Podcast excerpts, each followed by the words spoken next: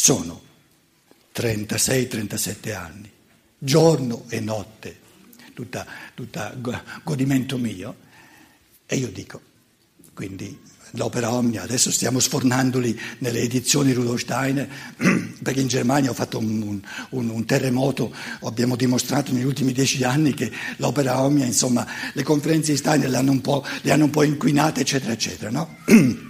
Quindi adesso sto, sto, io stesso editando le, le conferenze di Steiner eh, in tedesco, più pulite, più sincere, più semplici, più, più schiette, diciamo. No? Quindi la cosa la conosco bene. E io da, da 36-37 anni mi dico, ma sto, sto, sto da dove l'ha presa tutta questa roba? È così bella, è così grande, ma è, c'è, c'è, è reale.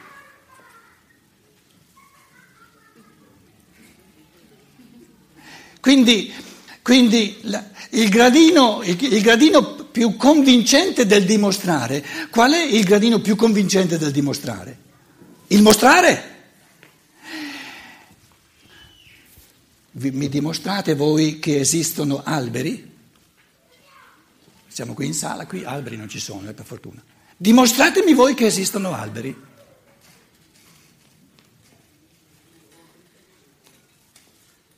Ciò che esiste non lo si può dimostrare, lo si può soltanto mostrare. Allora ti piglio, dico, vieni, magari soltanto, soltanto in, un, in un, parco qui, qui, a Milano, penso che ci siano anche a Milano i parchi lo vedi? Li vedi questi qua? Questi qua noi li chiamiamo alberi. Ci sono, vedi che te li mostro? Ti ho dimostrato che esistono gli alberi. Questo putiferio c'è. Steiner ce lo mostra, non è che ce lo mostra. Ora, il segreto della vita è di capire la scontentezza, il fatto che sempre più persone, come dire, la, l'adultezza, c'è una parola, eh, lo stato di adulti che dalla natura non gli basta più. Perché non mi basta più ciò che mi dà la natura? Vuol dire che c'è in me l'anelito, il desiderio di qualcosa di più. Allora, allora questo Steiner in fondo dice una cosa molto semplice, che, che è così convincente. Quando tu, finché ti basta la natura, godila, godila, non ti lasciare, eh, eh, come dire, ricattare o, o, impaurire dai demoraleggiamenti. Godi la natura finché, finché, perché tu arriverai al punto che non ti basta più soltanto se l'hai goduta fino in fondo. Perché una persona che non ha ancora goduto la natura, i doni della natura, fino in fondo, deve arrivarci fino in fondo. Quindi il problema, il fatto che noi ritardiamo il cammino è che proibiamo, moraleggiando agli individui, di godersi la natura fino in fondo. No, no, è male. Ma perché è male? Soltanto colui che ha goduto la natura fino in fondo, l'ha bevuta il vino, adesso la bottiglia è vuota. Dice, e mo? Dicono, e mo? Che faccio? Eh, adesso comincia il meglio. Quindi noi abbiamo una massa di, di, di, paste frolle che non hanno neanche il coraggio di godersi fino in fondo ciò che la natura dà. Perché è nella struttura dell'uomo che ciò che la natura ti dà, bellissimo, eccetera, prima o poi non ti basta. Tu cerchi di più. Perché sei fatto come uomo di partire da adulto e liberamente, non perché te lo dà la natura, liberamente fare un salto di qualità intellettuale e morale che ti è reso possibile. E allora cominciano i grandi godimenti della vita. Godere la natura sono i godimenti piccoli, quello lo sanno fare tutti, te la natura. Godere ciò che la libertà si conquista è un godimento molto più grande, molto più beatificante, ma è, è chiaro. Allora, l'infanzia l'infanzia, la gioventù, c'è una prima infanzia, una prima gioventù che mi dà la natura. Se io trasformo la seconda parte della vita e, e, e l'afferro come una seconda infanzia, mi vivo come bambino e mi conquisto nuove, eh, nuove dimensioni dello spirito a partire dalla libertà, questa seconda infanzia, quando si è anziani, questa seconda gioventù ma, ma, ma fa, fa, sbiadire la prima infanzia. La prima infanzia è bella, la seconda è bellissima. Questo è il senso della vita. E questo innamoramento di ciò che la libertà si può conquistare lo riceviamo guardando ciò che il bambino compie. E, e dicevo, il bambino impara, non ha imparato a camminare, non ha imparato a parlare, ha, sta, sta imparando a camminare, sta imparando a parlare, sta imparando a pensare. Scusate, siamo sinceri, chi di noi ha già imparato a pensare? Siamo fantolini tutti quanti, magari ce ne rendessimo conto, non ce ne rendiamo neanche conto, siamo all'inizio. Però nel momento in cui ce ne rendiamo conto sorge questa gioia, questo dinamismo che dicevo all'inizio, no? c'è una, un, un'evoluzione del pensiero, una, diciamo, una, una, un, una, qualità di pensiero rispetto alla quale io sono all'inizio. C'è tutto da fare, è una cosa bellissima, è una cosa bellissima. A me piange il cuore quando dico ma stampiamo eh, cose che sono, eh, potrebbero dar gioia all'infinito, ne vendiamo centinaia, se, se, tutto va bene ne vendiamo mille o duemila copie, dico ma che povera, che povera umanità. Però gli esseri umani bisogna prenderli così come sono.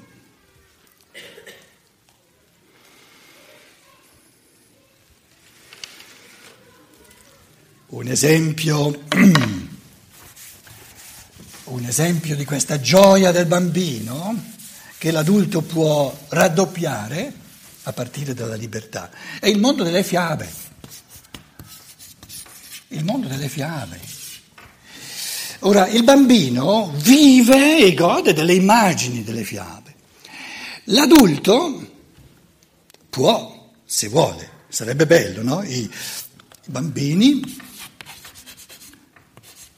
vivono in questo mondo di, di, di, prendiamo, adesso pensavo, mi sono riletto mm, per commentare un po' con voi la rosa spina, rosa spina e il cappuccetto rosso, cappuccetto rosso.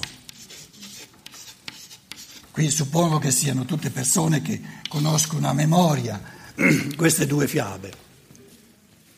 Il bambino vive in questo, in questo, la rosa spina che va sulla torretta sempre più in alto, lì c'è la vecchietta col fuso e il, il, diciamo, il, il verdetto, la profezia, la grande profezia è che questa figlia del re, chi è Rosa Spina? L'anima umana, l'anima di ogni essere umano, il tema di questo convegno. Che è Cappuccetto Rosso? L'anima, l'anima. Tutte le fiabe sono immagini di evoluzione dell'anima verso lo spirito.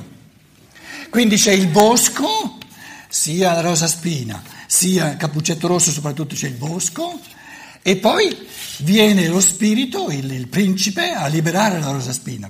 Quindi bosco è la natura, la natura, e qui c'è lo spirito. No? Quindi l'anima umana in, questa, in questo dinamismo di tensione tra l'elemento di natura e l'elemento dello spirito. Il bambino vive in queste immagini perché il bambino non è che lo sa coscientemente, ma viene dal mondo spirituale, viene dal mondo delle anime e quindi spontaneamente percepisce come, come reali per lui il mondo delle fiamme, per il bambino sincero, purtroppo li roviniamo troppo alla svelta con la, con la televisione, per esempio, no? ma per il bambino piccolo il mondo delle fiamme è molto più reale che non il mondo fisico. Non è vero che il bambino è già ancorato, è già arrivato nel mondo fisico. La fisicità non la nota neanche. Invece il mondo delle fiamme, sì, quello sì, e la vuole risentire e di nuovo risentire. I bambini, i genitori o i, o i maestri, gli adulti, il bambino vive le fiamme, l'adulto capisce le immagini. Allora, se io come adulto, e la scienza dello spirito è fatta anche per questo, capisco il linguaggio delle fiabe, il significato di queste immagini, ci metto i concetti, quindi il bambino vive nelle immagini. L'adulto ci, concetti, ci, aggiunge i concetti, non è che perde le immagini, ci aggiunge i concetti, le fiabe diventano ancora più interessanti, ancora più belle per l'adulto. E questo è il concetto che la nonna, siccome la nonna, se tutto va bene, capisce le fiabe a un tutt'altro livello, le racconta al, al, al nipotino, alla nipotina e, e, queste due generazioni, con in mezzo quella dei genitori, vivono in questo mondo delle fiabe. Perché l'adulto rimbambisce, in senso anche positivo, di, diventa di nuovo bambino perché ritorna di nuovo nel mondo spirituale l'adulto. Invece il bambino scende nel mondo fisico, è qui, è alla soglia tra il mondo fisico e il mondo spirituale. Il vecchio, la nonna, è qui alla soglia per ritornare nel mondo spirituale e si raccontano le fiabe. E la nonna sa, la nonna capisce. Se, se è saggia, se è diventata saggia.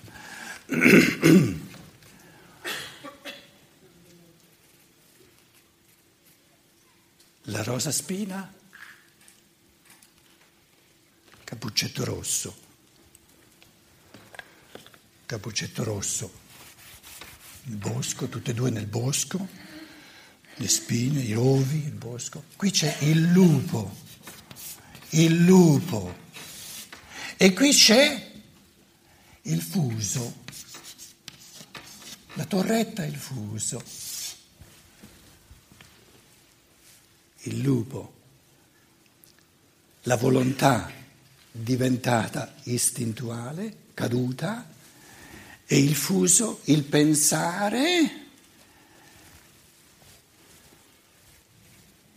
Qual è l'elemento più alto nell'uomo? Il cervello, il, il pensare che comincia a, a, a, come dire, spinnen, dicono in tedesco, no? l'arcolaio, un pensare a ruota libera perché ha perso l'orientamento del mondo spirituale. Quindi la rosa spina è il mistero della cattività del pensare, il labirinto dei greci caduto, si è inserito il pensare, unendosi all'intelletto, al cervello, ha perso di vista tutto ciò che è spirituale. Le forze di volontà, unendosi all'istintualità, all'aggressività del lupo, hanno perso, di, hanno perso ogni momento di libertà. Quindi il pensare ha perso di vista lo spirito, la realtà dello spirito, e il volere ha perso la sua libertà è diventato puramente istintuale.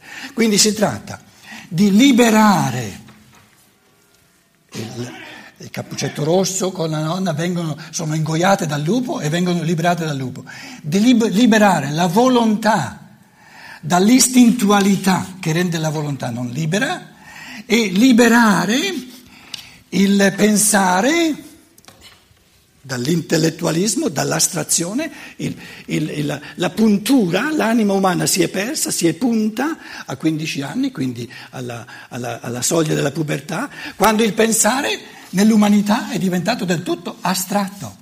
Il pensare diventando astratto tira fuori teorie, no? tira fuori teorie ma non ha nessuna realtà. Quindi il pensiero astratto sorto con la puntura del cervello, quando il pensare si è con, congiunto col cervello.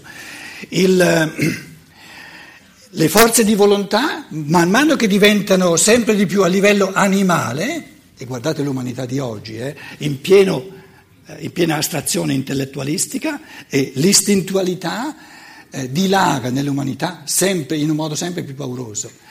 Quindi nella misura in cui l'adulto capisce il senso di queste immagini delle fiabe, si innamora di queste fiabe, le racconta al bambino e tutti e due insieme cercano questi cammini. Come si fa? Nella vita, la vita è fatta per liberarsi dal lupo, l'istintualità animale, e per liberarsi dall'incantesimo. La rosa spina è incan- un'anima incantata per cent'anni.